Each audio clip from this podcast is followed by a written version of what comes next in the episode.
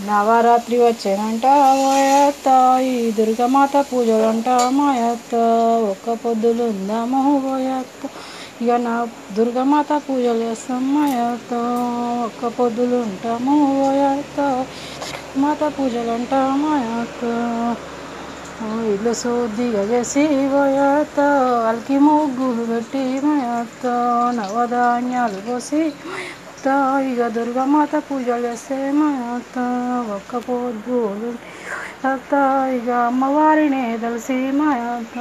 పూలు పండు తెచ్చి అత్త దీపదు పాలు పెట్టి మాత తొమ్మిది రోజుల పూజలంట తాయి దుర్గమాత పూజలు ఉంటాము అత్త ఒక్క పొద్దులు ఉంటాము తాయి దుర్గమాత పూజలు ఉంటాము అత్త తొమ్మిది రోజులు అయిన దుర్గాష్టమి నాడు మాయత్త పసిపాపాల తులసి మాయత్త అన్నాలు కూరలుండి పోయత్త పసిపాపాల పసిపాలలా తులసి మాయత్త పద పూజలు చేస్తే మాయత్త పూలు పండ్లు పెట్టి ఇక పూజలే చెయ్యాలి మాయత్త పసి వచ్చిన బాలంతా ఇక దేవతలు అనుకొని మాయత్త. పాదాలు పడితే